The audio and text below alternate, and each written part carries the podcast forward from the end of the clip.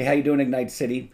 Hey, I want to take us through one sentence in Mark chapter one. Um, it's found in verse twelve, and it spoke to me as I was uh, as I was spending time with the with the Lord in His in His Word uh, in our Bible reading plan. It simply says this: Immediately, the Spirit drove him, who is Jesus, into the wilderness. Now, this happened right after Jesus' baptism. Um, and it says right after that. So immediately the Spirit drove Jesus into the wilderness. When I looked up that word drove in the Greek, uh, there's a couple definitions to it. It means to throw out or to expel, to drive out, to send out, but it also means to send forth for a purpose. And that's the part that stood out to me the most. So this wasn't a uh, Jesus just kind of came up with an idea of going into the wilderness. The Spirit is the one who led him, but not just led him, but drove him into the wilderness. Why? Because there was a greater purpose. And when he got in the wilderness, he was tempted by the devil for 40 days. Um, and he stood against the temptations that were that the enemy was throwing at him. And yet, as I thought through it, I thought, okay, so what is the point in this, God? Like, what's the application? See, I, I don't believe that we're ever supposed to put ourselves in the place of Jesus. Like, we're never supposed to take the hero's role in the scriptures. A lot of times, and we can learn things from Jesus, and he has principles to teach us, but we don't become people who then say, okay, that's what Jesus did. Therefore, if I were Jesus, what I would do or what I should do, we should never jump to that conclusion because we're not him and we're not the point of the story. And but what do we learn with regards to what Jesus went through? Here's what I think the application is. So you look at Mark chapter 1 verse 12, immediately the spirit drove him into, into the wilderness. He's tempted by the devil for for 40 days. Uh, he uses the scriptures in in uh, his battle against the temptations that the enemy was throwing at him, and then uh, and then he was ministered to by angels. Um, he was he was around the wild beasts, but min- uh, angels ministered to him, and then he starts his ministry.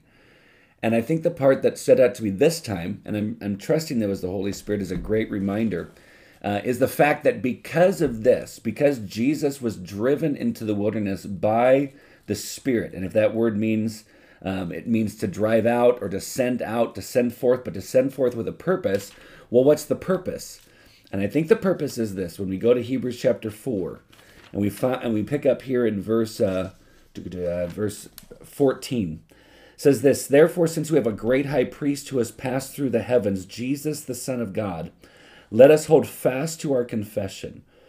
For we do not have a high priest who is unable to sympathize with our weaknesses, but one who has been tempted in every way as we are, yet without sin.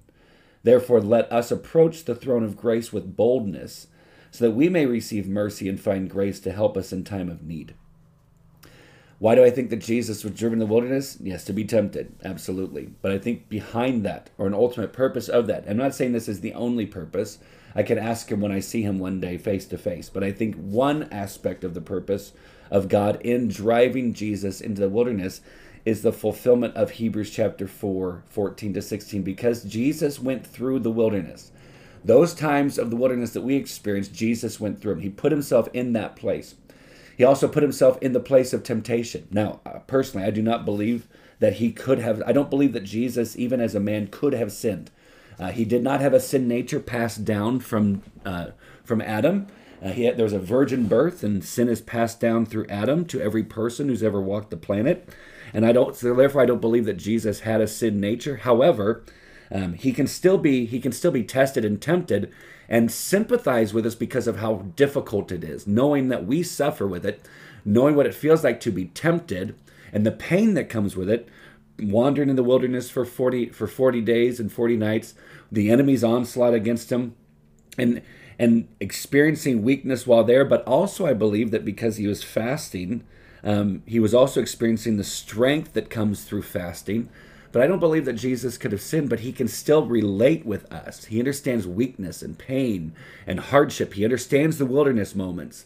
So because of that he came and fulfilled what the writer of hebrews talks about that we have a high priest who sympathizes with us in our weaknesses, uh, but one who was tempted in every way yet uh, as we are yet without sin. In other words, he didn't sin. Now think about it.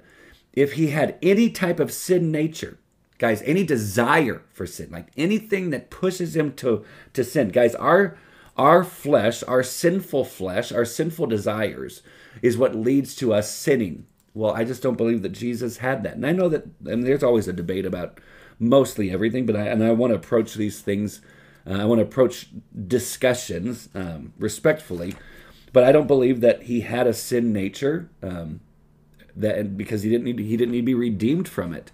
We do. We're we're we're dead in our sin, but Jesus wasn't. But I believe that what he was able to do is be able to sympathize with us in our weaknesses.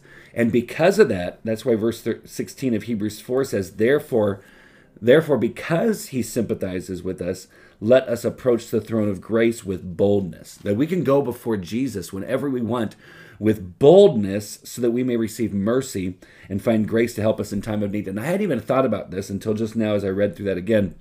What the what the angels did for Jesus in ministering to his spirit is what Jesus, the Son of God, the second person of the Trinity, himself does for us in providing mercy and giving grace and help in our time of need. He ministers to us through his Holy Spirit, just the way that the angels ministered to him while he was in the wilderness. What a great God we serve. Jesus is awesome. And I'm, i really pray that you're seeing that more and more the more you're spending time with him in the Word. Friends, I love you more than you know. I hope this was helpful, and we'll see you later.